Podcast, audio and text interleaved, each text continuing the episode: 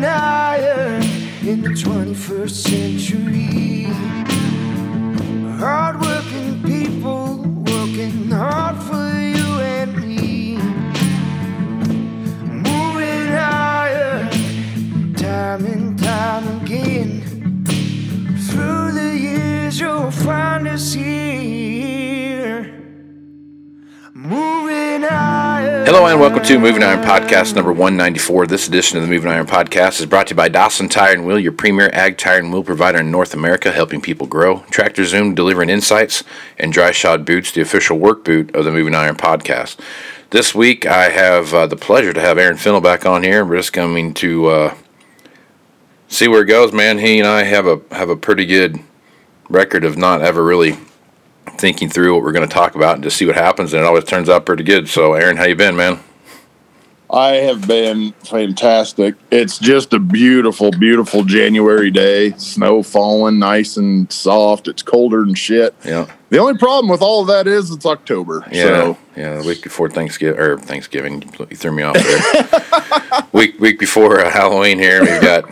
I, so I'm in I'm in uh, Scottsbluff here, Gering, Nebraska, up here in the Panhandle, and we've got.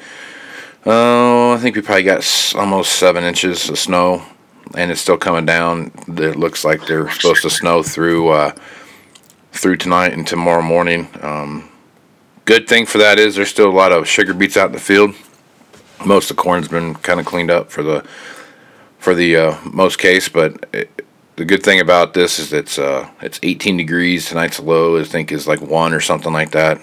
Um, I guess yes, last night's low was one, um, and then you start looking into some cool temperatures. So, luckily, before it got too terrible cold, we had a, a good blanket of snow come across top of that to kind of insulate the ground a little bit and, and kind of keep some of those sugar beets from freezing too bad. But you never know what you get till you start digging. So, uh, what's the? Uh, you're down in where you at, Aaron? Fort Collins. yes, current currently in the FOCO right In now. FOCO. FOCO and NOCO. All right. What's the? Uh, what's the weather uh, forecast for uh, northeast Colorado?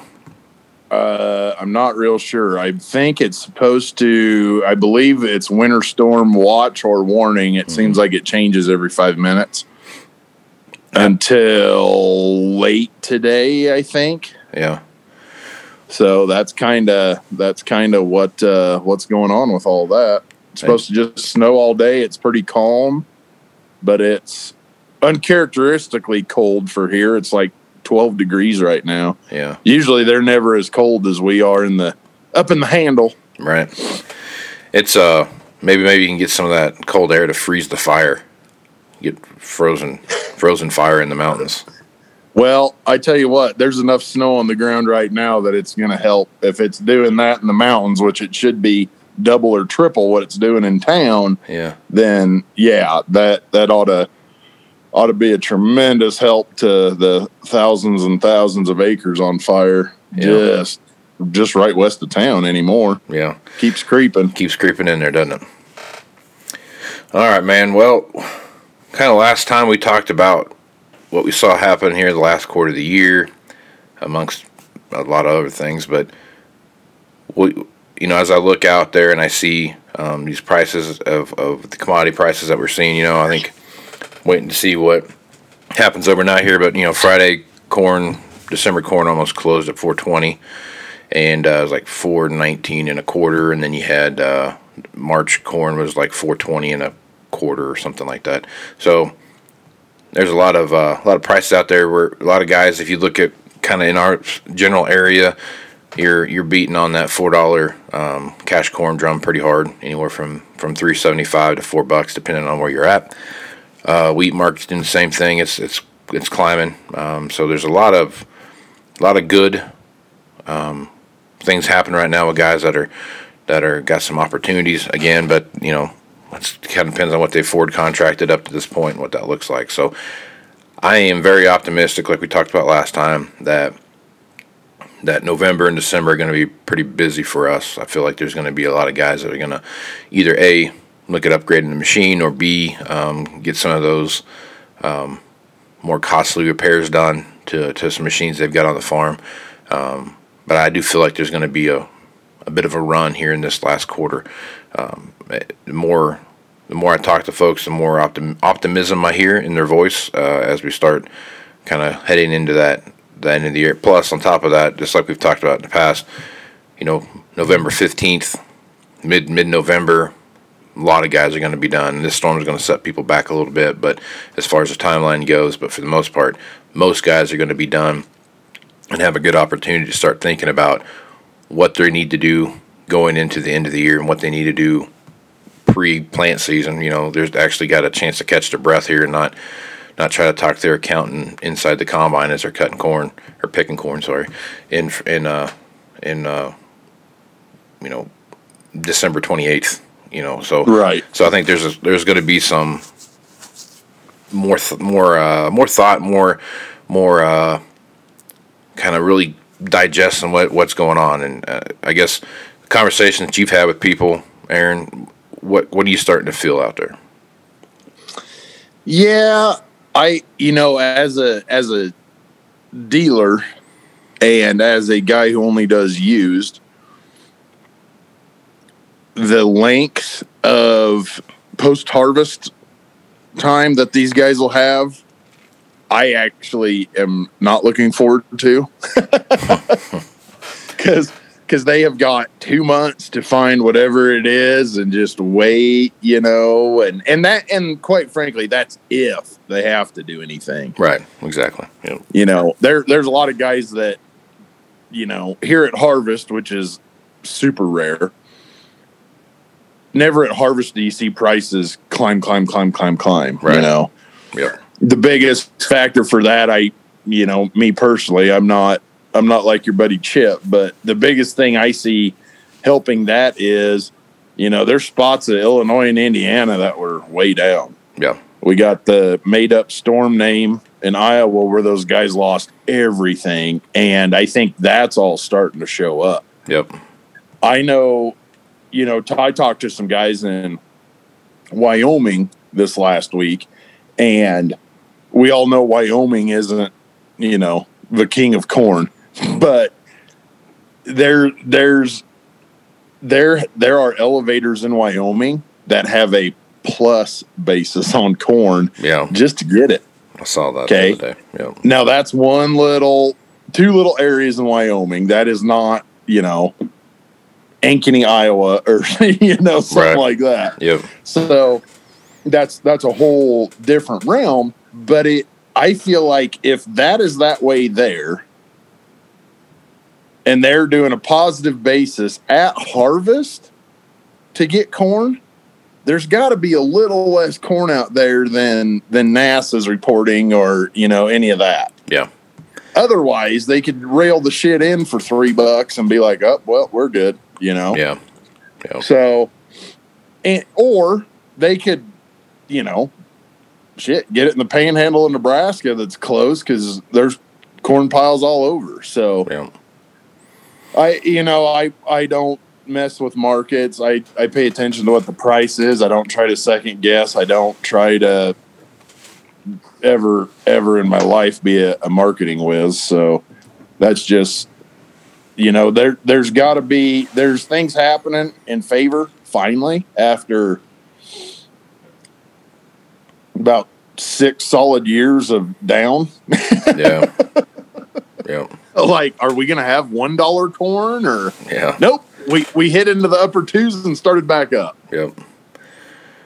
Yeah, there's a lot of news. I mean, you look at the news cycle. You know, this time so it was June last year we hit that 450 mark, and then you know this whatever the whatever we were doing with China at the time didn't didn't jive, and so it fell back off. Then you had COVID hit, and that we had corn hit like three bucks on the board. You know, so they were a lot of speculators were, were saying, you know, if it hit three, if it hit two ninety nine, it was going to go to you know two fifty, and luckily it didn't do that. But you know, we've rebounded nicely. We're up, you know, dollar twenty on on on corn right now. So I don't know. I think there's a plenty of opportunities for guys to to take a look and see what happens. Now there's a million things they've got to worry about outside of of, of uh, the equipment side of their of their of their business. You know, they've got bankers to keep happy. They've got other, you know, lines of credit to, to service and those kind of things. So there's a lot of things on their plate right now that they've got to just get, you know, get off their plate before they can start making some other decisions about, you know, what what's next year look like or what's my tax situa- situation look like this year. And I mean, really, some of these MFP payments and and uh, oh, these I can't remember what the other COVID thing was that they were they were passing. What's that? What's that called? I can't remember. What that was. Yeah, CFAP. Um, those kind of payments help too. I mean, so there's there's uh there's opportunity out there for guys to to actually show a positive a positive amount of money this year, and, and what does that look like? So I think you know you you kind of toss those things into the bucket, and then everything else they got going on, and there's going to be some some profit profitable farmers out there we haven't seen in the past. You know, so um, I'm looking forward to see what happens with that and how that plays out because, like you said, it's been it's been dismal for a lot of years, and um, you got to hit those you know hit those strides when you when they're there to hit and i think that's we're seeing one now. And but that being said i feel like that's going to carry on. I don't think this is a this is a big blip. I don't think I'm not saying we're going to have eight dollar corn again or anything like that but i really feel like you know with, with the guys i have on hunter you know sean hackett and and chip and chip nellinger blue reef agri marketing sean hackett of hackett financial you know when they're on here they've talked about you know sean's talked about it a lot you know that this is more of a a uh, a phase transition to where we're going to see you know higher lows and higher highs just based on what the weather has in place. So, you know, I, I'm I'm pretty optimistic about what we see happening here. So I really feel like the market's moving in a in a direction that's going to help keep guys profitable longer. Yeah, yeah, yeah. I would agree with that. In, increased market volatility. Yeah, when the market's volatile, it's your, you get chances to make money. So that's where Yeah. you just got to pay attention. I just like I just like to use the big words. yeah, you toss them around nicely. They flow off. I do. I well. do. Well, we're we're just transitioning into a period of increased market volatility. Yeah. I'm ready to be on RFD, baby. Yeah, yeah, they're gonna call you tomorrow. Mark, you're gonna be on that uh, market. What's that? Uh, market wrap. They're uh, Market market market day. market day. There you go. Yeah, market day. You'll be on there as a. You can get you get one of those cool um, sports coats like that guy that's got like the cow sport coat or the or Oh. yeah. that guy Or the lady with the fire. fire. Yes, you could be. Virginia, Virginia McGathey. That's it. Yes, you can get get that one. So yeah, that'll you could really bring some spice to the uh, to the commentation there on uh, RFD. Absolutely. You get like a like a sheep, like a wool, like an actual sheep hair hair sheep like jacket and just wear it around. Ooh. Damn, you got all the good ideas, man. Yeah, I got a few of them. I got a few. All right, so let's think about let's think about as we move into uh, the first of the year, and I've been given a lot of thought to planter technology here of late, and what does that look like moving into twenty one.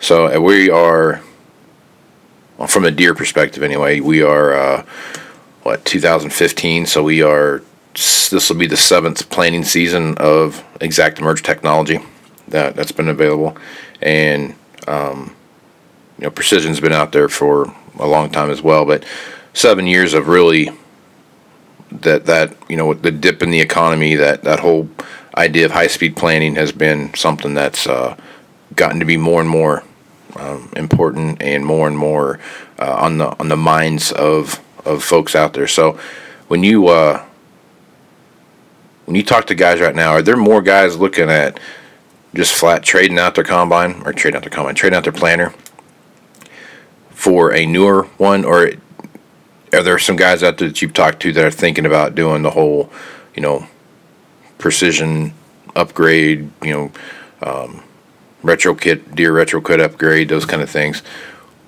That seems to have kind of I don't know that fizzle's not the right word, but it's not. I don't hear as much talk about it as I did maybe, you know, this this planning season, the planning season, two planning seasons ago. So, what, what's your thoughts on that? Yes. Um, real quick though, just for the for our global audience, every time we do we record this podcast, Casey and I sit there and kind of shoot the shit for a couple minutes beforehand. And we always joke that we're not allowed to say combine or auction every episode. and now just by a slip of the tongue, you ruined it. So, Drink. so there's that.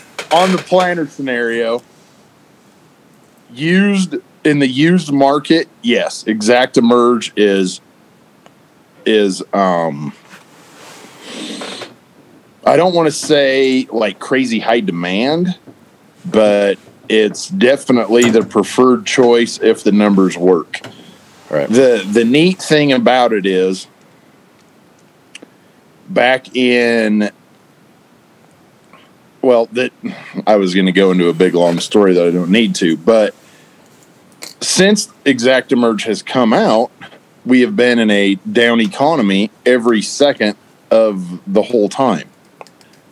That has tremendously helped the used market because it's not 2012, 2013, and everybody on earth went and bought a new one and then traded it in, and they they're just plummeted to the bottom like 12 and 13 mm-hmm. combines. Right.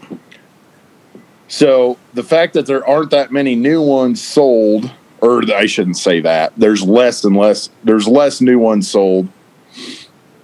That has helped keep the numbers low on the market, which then keeps the demand high in the market, as everybody knows, supply and demand. So I think that's helped quite a bit. Me personally, you know, where where I'm pretty much dealing well, I shouldn't say pretty much. I only deal out of our immediate trade area. I have never had one upgrade kit discussion because I think that is you take your planter to John Deere, you buy the kit, you pick it up, and it's ExactEmerge. Right. You know, that's that's not something you at least me, Mhm. that's not something I want to get all these pallet boxes home and start spending my January and February recreating the wheel Right. you know. So that's kind of my take on that. I think I know that the retrofit kits. I know the I know Mother Deere is moving them. I think it's a great idea. I you know obviously there's still more guys that are wanting to just trade their planter instead of just updating it. Mhm. Um, but you know that being said, there are guys doing the update Yeah. at least to me, I would say it's probably 10 to 1 on trade versus upgrade, Yeah. maybe even a wider gap than that. But then again, it, you know, it's very farm specific too. Yeah. I you, you see more guys that man, we'd really like that ExactEmerge, but we have to trade. We can afford to just trade for a 5E and not an ExactEmerge. Okay, so they did that in 15 or 16. Those are perfect guys for an upgrade. Mhm. The guy with the the 10 to 14, 1770, very rarely do you have those guys. If they, if they're going to spend that kind of money, they're going to trade. Right. yeah, and I think a lot of guys were. When I look at that, there are a lot of folks that were looking at. The one thing about used planners, let's just put it this way. One thing about used planners, like you mentioned before, and the since the big sell off in in 2014, 2015, 2016, um, of all of those machines going to auction and, and kind of cleansing the uh, the whole whole kind of space, the whole planning space. Uh, there there's not many used planners on the marketplace, right? There's not a bunch of laying around out there. So at any time that you want to go out and, and try to trade into a different machine, the good thing about that is with with the supply and demand being the way it is, even on the used side, there's opportunities for I don't I mean we looked at planners where guys bought them at auction and we gave them back what they bought it at auction for. Just because, you know, three seasons later, you know what I mean? So it was there there's opportunities there just because of what the market was, right? So there's plenty of Not people only that, we've looked at we've given guys more Yeah. than they paid for it at auction. Yeah. So there's been uh there's been just those kind of opportunities, little niche things that kind of pop up that have that have done that. Now, real quick, Casey, Yeah. I know this is going to get us off topic, but this is the kind of things that that go through my mind. And this is the kind of things we we discuss off air that maybe the listeners out there would would like to know a little glimpse inside of because you're excellent with trends and forecasting and all that kind of stuff whereas i am like oh today is today tomorrow's tomorrow you know Right. do you we we fixed the the planter market sucked right No, it's horrible. it was worse than combines Yeah. for like a two or three year period there Yep. But everybody at the same time purged Right.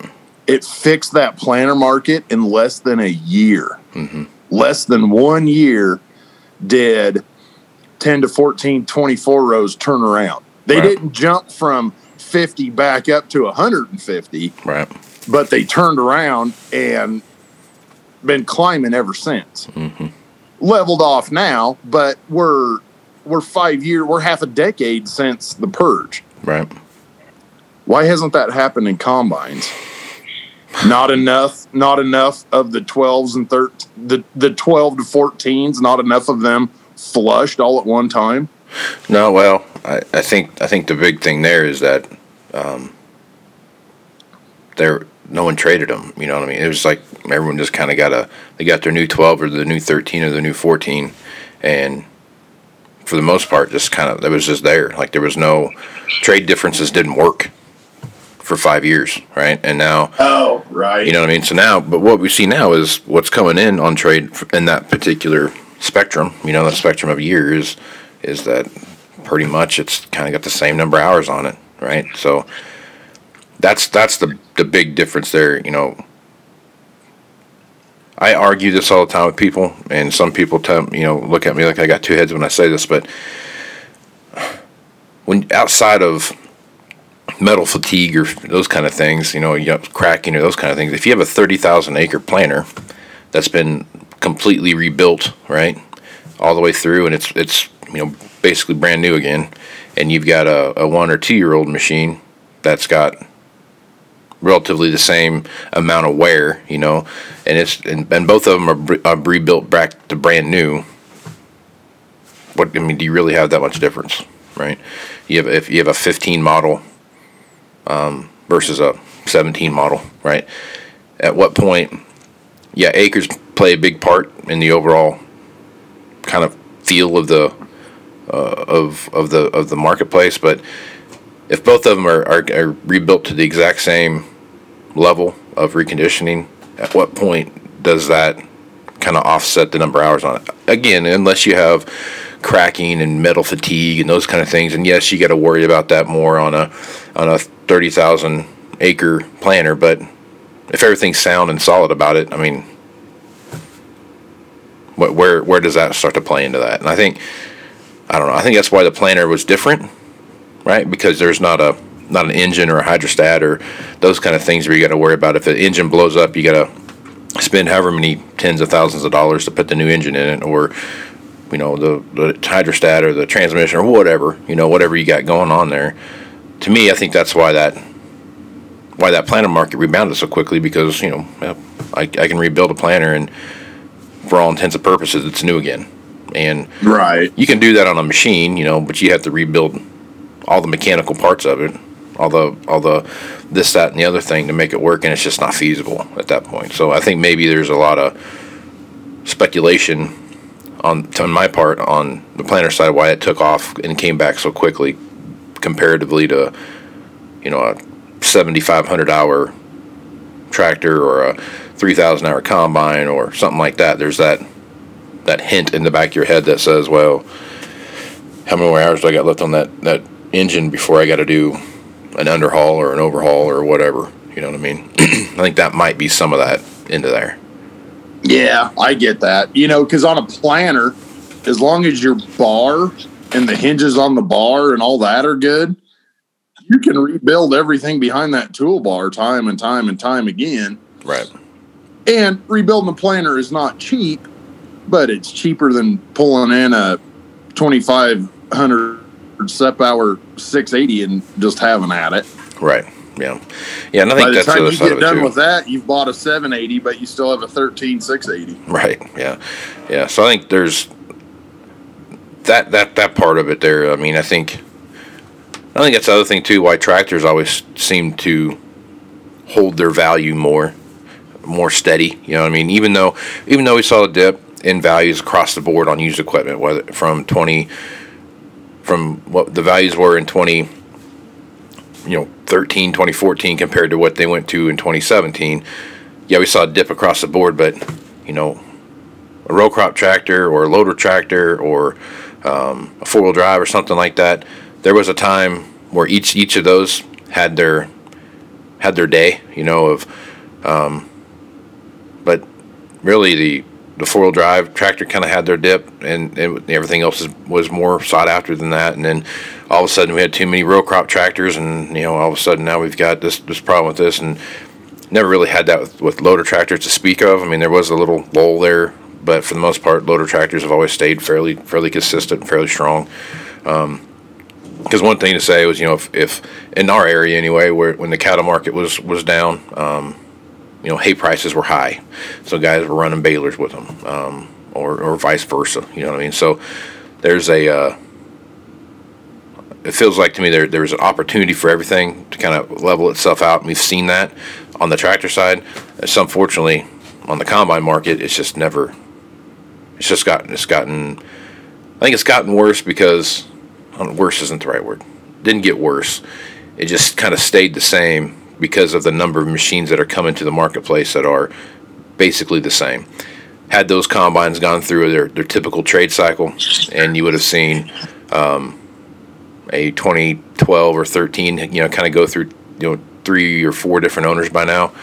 Um, we probably wouldn't have this situation that we're having in the marketplace. But unfortunately, you know, everything came back to the market that was five years old, six years old, you know, four, five, six years old, and it just kind of has the same hours on it. And there's just that, you know, I want to trade my 2,000 hour combine in on something else, and there's not a, you know, I'm just going to add to that to the pile. There's not that, that, you know, 750 hour, thousand hour um, combine. There's not that many of them laying around out there, which we saw that early in. That's what we saw in those auctions that we saw so early in in the in the summer here with the machines that sold that really brought big big money at those things were machines that they're they're not there weren't any in captivity right? The 350 hour or less combine. There wasn't there weren't how many of those were in captivity during that time frame? Not very many right? And those machines sold and you know we all know how that story ended but everything else on the other side of that though i mean there was a few shockers right? But for the most part the the 12 13 14 model um, combines that got that sold there there wasn't a big shock there what those brought. I mean that was they might have brought a little more than than what we'd typically seen but for the most part it was not holy crap the market's turned around because look at these ones that have been selling for 80 grand. They still sold for 80 grand right? Or thereabouts you know? Exactly. but everything else on the other side of that, that, that was just a rarity, in rare form, we're bringing hell more than we had them listed for, you know. So it was just, I mean, it was just, I just think that's the biggest thing why the combine market is just not rebounded is because the way it is because it's just one of those things where so much of the same thing is getting brought to the marketplace and it's just there's just this slug of equipment right there you know like like we track that number of machines by hours, right? And you can look at the curve. You can look at the curve out there, and you see where it's at, and you start looking at combines, and, and the numbers start to rise when you get up there at that, um, you know, fifteen hundred to twenty five hundred hour combine. There's a huge number of combines in that range. On each side of that, hardly any, right? But it's it's just, I it's hardly any is probably not the right term, but it there's Far less. far less, right? I mean, there's so it, it's just uh, and and what we see too is is the machines that are what I've noticed anyway when I look at Machinery Pete Tractor House or Fastline or any of those places like that and start kind of doing some analysis and paying attention to that is that we're kind of what we're seeing feed the marketplace in that 750 hour range to 500 to 750 hour range is there's a lot of one and two year old machines that fall into that mix, which tells me those are a lot of higher hour, you know, higher use um, owners, you know, probably like custom guys or something like that, that are doing that. And there's not a lot of one year old. I'm gonna I'm gonna take my one year old combine and put 150 200 hours on it, and the next guy is gonna take it and put, you know, 100 to 150 hours on it, and the next guy is gonna take it, you know, and he's gonna put 100 hours a year on it for the next three years, type of thing. We're not seeing that organic kind of growth up the, you know, as it as it should matriculate through um, the trade cycle. You just not. We're starting to see that again. That's starting to kind of creep back into the into the story, but um, there's a, just a five year lull there where it just didn't work for a lot of people to trade, and I totally understand it. I mean, it was just the way the market was at the time and, and the number of machines out there, but um, and that's across the board. I mean, whether it's Deere, Gleaner, Case, or New Holland, or whomever, Lexion, whatever, their their market segment it reflects the same thing. It's not like there's some difference in big difference in the way values you know kind of change throughout the marketplace. It's just it's the exact same thing. I mean, everybody has a bunch of 12 through 14 model whatevers and on both sides of that there's not a whole lot. So it's just uh, Now, just to be clear, you did just say matriculate. yeah, correct. matriculate, yeah. So that is a true Chiefs fan to throw out some Hank Stram vocabulary during your podcast. Yeah, that's Well uh, played, sir. Well played. but yeah, so I, I think that's my that's my two cents and what I why I thought the the difference in in the marketplaces. I mean, I just feel like there's planters are are cheaper eh, not cheaper is probably not the right word, but it's just you can erase it, right? You can erase time by rebuilding it. You know what I mean? Where you can't necessarily Right. erase Well- time on a combine or a tractor.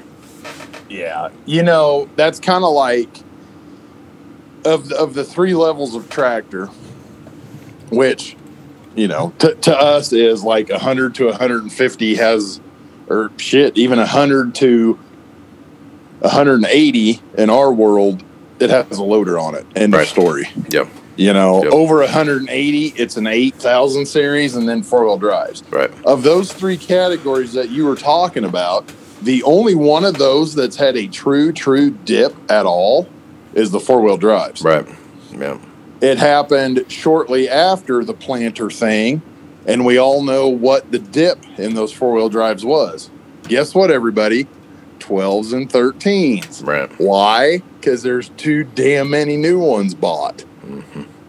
But they fixed themselves, leveled out, and slightest little bitty uptick. Yep. So the Well, only thing not pulling their own weight is the the threshers. Right. Yeah. Yeah. The, but you, we'll see that again. I mean, if when when commodity prices get around, we got four dollar corn, cash corn, four twenty five cash corn, those kind of things. They, I mean, we're going to go right back to you know selling a lot of new equipment. We're going to go right back to selling. Um, you know, then we'll have that that breakup in between. The biggest thing during that time frame that drove it was just, I mean, everybody had a bunch of money. Everybody had cash. Everybody had, you know, Oh yeah. you know, when your sales pitch Yep. was, you know, I got an extra line on the buyer's order. What you need? What else do you want? And that, that was, you know, just had a lot of lot of different things going on. Plus, on top of that, you know, had Section One Seventy Nine come out, so you had all these other things on top of it. So I mean, it was just like there was a there was a huge windfall, I guess, for lack of a better term, Oh yeah. in that time frame. you can give it to Uncle Sam and it goes to some program that you personally don't even support. Mm-hmm. Whereas you can buy the machinery and you know you, you can use that. So Yep. we're certainly all in favor of that right. Yeah. tax purchase. Yeah, yeah, and that, but that's that was a big driving factor. I mean, when I got into this business, that was in 2006. The, you know, the tax purchase thing had, not that it hadn't ever been there before, but that's when it really kind of started to pick up. You know what I mean? Like you really started to see that turn and and uh, Right. lead times at factories across the Yep. board started to grow out. You know, I mean, it was, it was, you know, guys were getting year out. You know, or we started doing. I started, and I came first came out here, and we were talking about, you know, you ordered a new combine. It might be you ordered it in EOP, so might you might not get it till uh, the following spring. You know, so skip the whole, you know, the whole time frame, and next thing you know, you're a year out, nine months out. You know, 18 months out in some cases, you know, where before you got that new Oh, yeah. Um, Yeah. Or order Yeah. it order it June first. Get it May first. right. but you remember when when But it's funny that you mentioned that when you started, Casey. Mm-hmm. Because I started in 2000. yep Corn was literally under two dollars on the board. Everybody sur- was surviving off of LDPs. Haven't heard those initials in years. Beans were like four and a quarter. Mhm. So there was no such thing as end of the year buying for a couple of years in there. There was okay, sweet. We get to we get to exist next year. That was about the the top level of of excitement out of anybody, you know, unless it was this thing is absolute trash and we have to trade. Kind of like we've talked a lot here the last couple of years. It was really bad then. Mhm. And then about the time, you know, about when you started in the yellow, I left the red and the last couple of years there you started seeing a little more and a little more. And we had, you know, quite honestly from from 2000 to 13, well 12 for sure. We had 12 years of tick tick tick nice yeah steady nice steady growth. growth. Yeah. nice steady growth. And then in 12, everything went batshit crazy. So it naturally pretty much had to reset itself. Right. Yeah. The, the other comment I was going to make on that, when I first, in 2009, in 2010, our uh, our combine problem was one year old 9770s. Right. That was like we had like we had I don't know how many of them we had, 35 or We 40 or whatever it was. I don't remember the number, but it was a it was a fair amount. What'd you say? 35 or 40 No. of each No, no, year. no. I'm talking like each year segment. Like we had, we had oh, several. Oh, yeah. Like we we had over. That's what gave me a job. yeah, that's exactly. We had over Yeah. 100 Yeah. 9770s. Yep. and but there again, we had the same issue. The issue that we had was we had all of the same. Everything had about the same hours on it. Had about 500 or less separator hours on it. Well, think about it. We had far less stores Yeah, and sold way more new combines. yeah, yeah, We sold 100 combines a year with half the stores we have now. yeah. Well, I, I can only imagine what it'd been like if we'd have been the same size then. I mean, we probably would have sold 200 and some odd new combines. I mean, it was just, it would have been. We'd still be getting brand new 12s in. yeah, that's no kidding.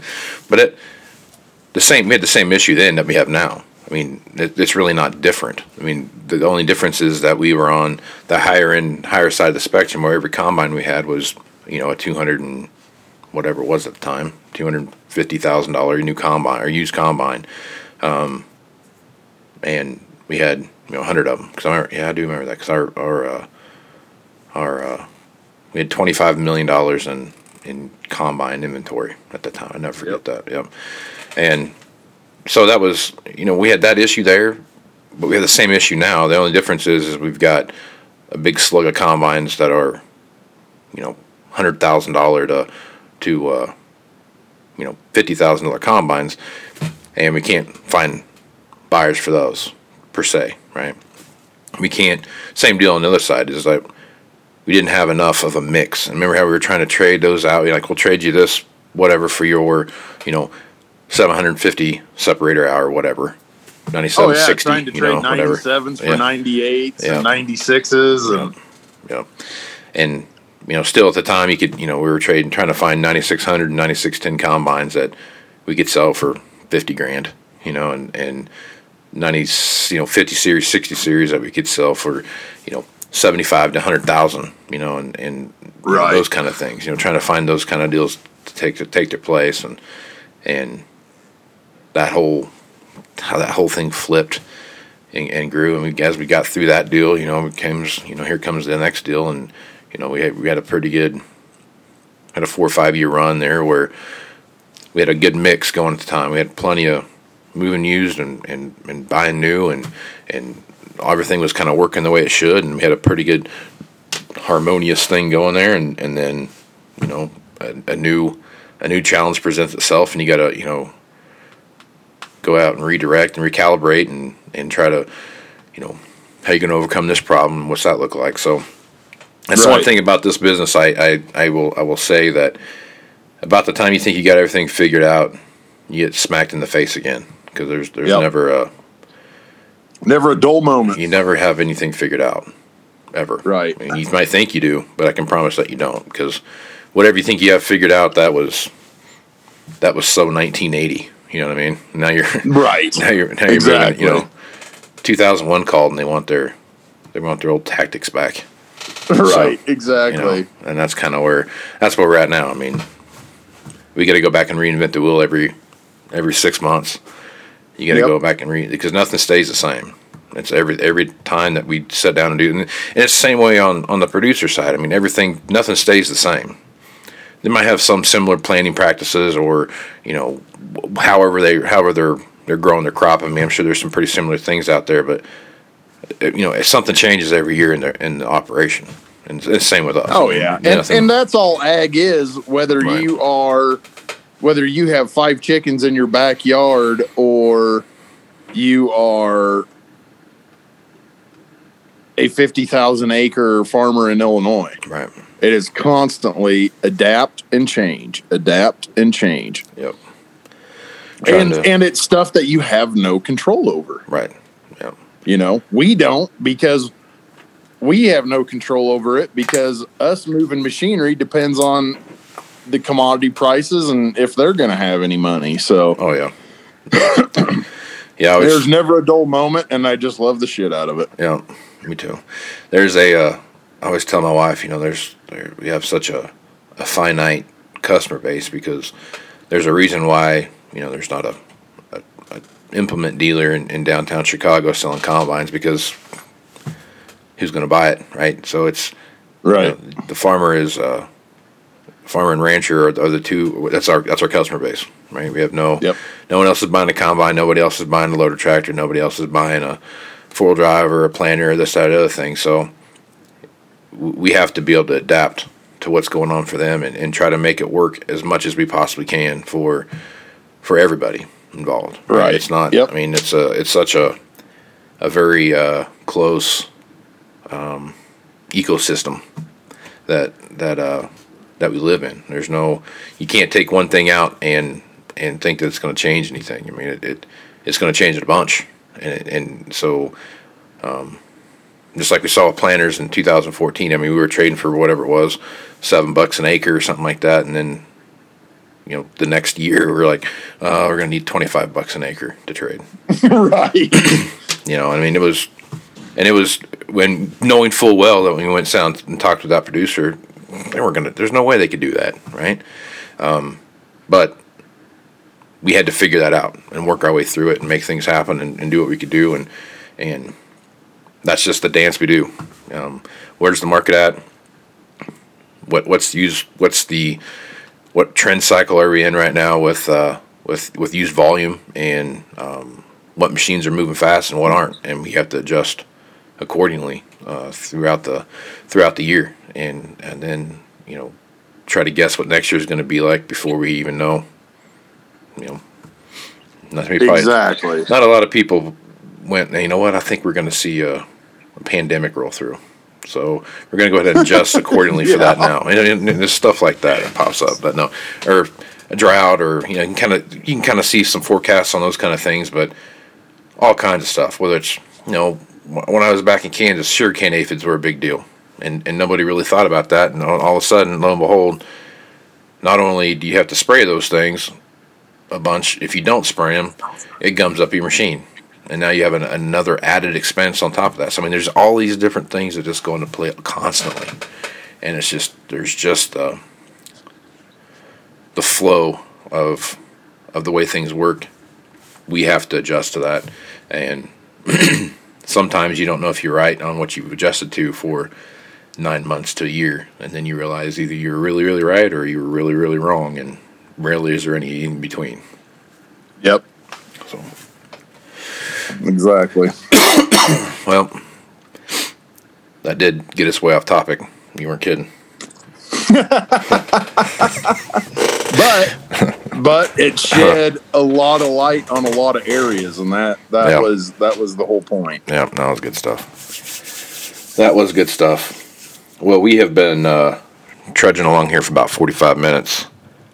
Any last thoughts you want to throw out there and before we shut this thing down? man not that i can think of Cool. i i typically never do so That's and sometimes that's a good thing, you know. So it it probably is the the le- the the the least amount i can talk is probably the most beneficial there is some some wisdom in that statement, no doubt about it. All right, man. Well, folks want to reach out to you, Aaron, and kind of pick your brain about what's going on, or just uh, get, catch up on some of these deals you got floating out there on the on the Twitter. What's the best way to do it? Well, I, as you said, I'm pretty active on the Twitterverse. I am at Aaron A A R O N Fintel F is in Frank I N T is in Tom E L. And then uh, call me or text me anytime 308 760 1193. Right on. And uh, you can check me out on Facebook, Twitter, and Instagram. That's where you're going to find the latest editions of the Moving Iron podcast.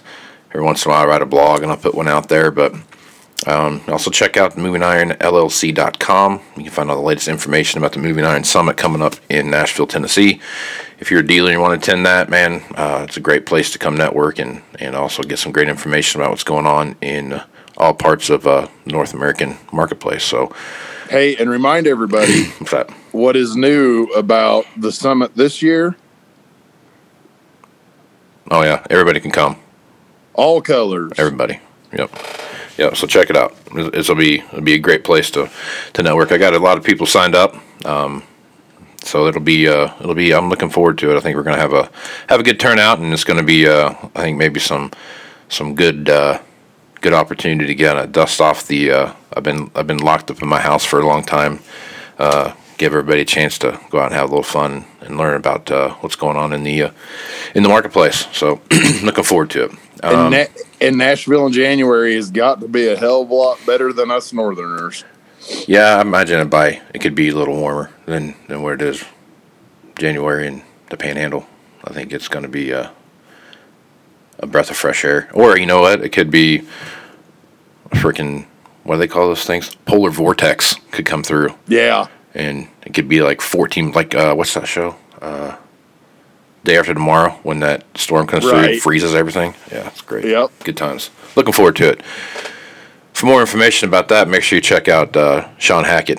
He'll give you all kinds of good information about the uh, what 21 and 22 are going to look like as far as weather goes. And me and him are going to do a podcast as well about that and uh, in more depth. You'll see him at the Moving Iron Summit as well, and he'll have some great information about what's going, what he sees happening. And as much as I hate to say it, not because I don't like Sean, Sean's a great guy, but what he's said so far, as far as forecasts goes, have all have all come true since he's been on the Moving Iron podcast. So make sure you check him out too every Thursday when I post that. So go from there.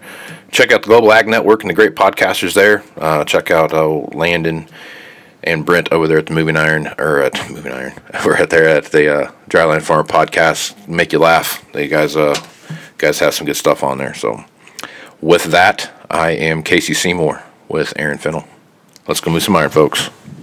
Out. Moving higher in the 21st century. People